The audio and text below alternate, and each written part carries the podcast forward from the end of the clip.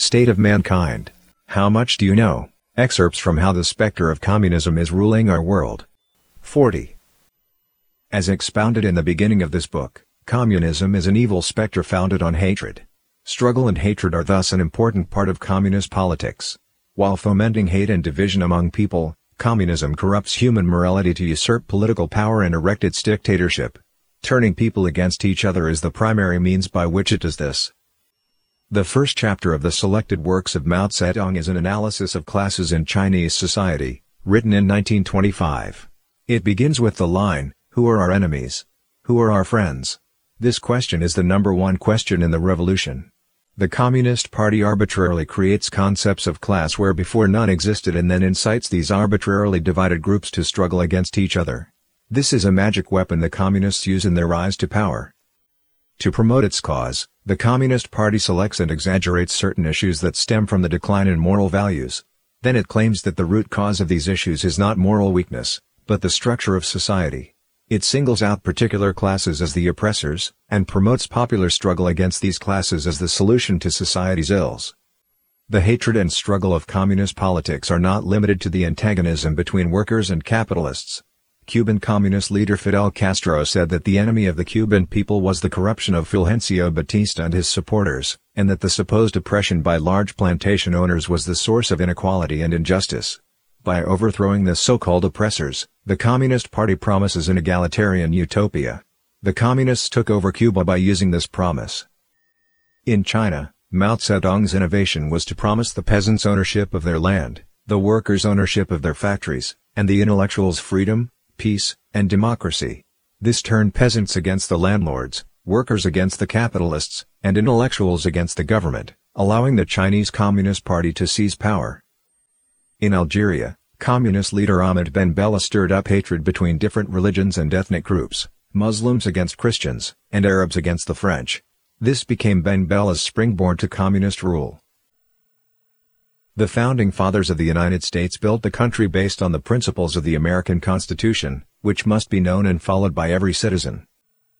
Family, church, and community formed strong bonds across American society. This de-emphasized concepts of social class and made it difficult to concoct class struggle in the United States. But the specter of communism uses whatever opportunity it can to sow division. Using labor unions, it magnified conflicts between employees and employers, it used racial divides to rally blacks, Muslims, Asians, and Hispanics to struggle against whites. It fomented struggle between the sexes by promoting the women's rights movement against the traditional social structure. It created divisions using sexual orientation and the LGBT movement. It even invented new genders to intensify the struggle. It divides the believers of different religions and uses cultural diversity to challenge traditional Western culture and heritage. It divides people of different nationalities by pushing for the rights of illegal immigrants and creating conflicts between foreigners and citizens. It pits immigrants and the general public against law enforcement officers. As society becomes increasingly atomized, a single misstep can trigger a struggle. Social conflict has become the default state of society. The seed of hatred has been planted in the hearts of the masses, and this is precisely the sinister aim of communism. Communism promotes division and hatred simultaneously. Lenin wrote, We can and we must write in the language which sows among the masses hate, revulsion, scorn, and the like, toward those who disagree with us. The political tactics used by the communist spectre in the West employ all sorts of social justice issues to incite hatred and intensify social conflict. In the 1931 Scottsboro Boys case, nine black boys were accused of raping two white women, triggering serious racial discord across the country. The Communist Party USA sprang into action, advocating justice for black Americans and attracting many followers. Among these was Frank Marshall Davis, future mentor to a left-wing president.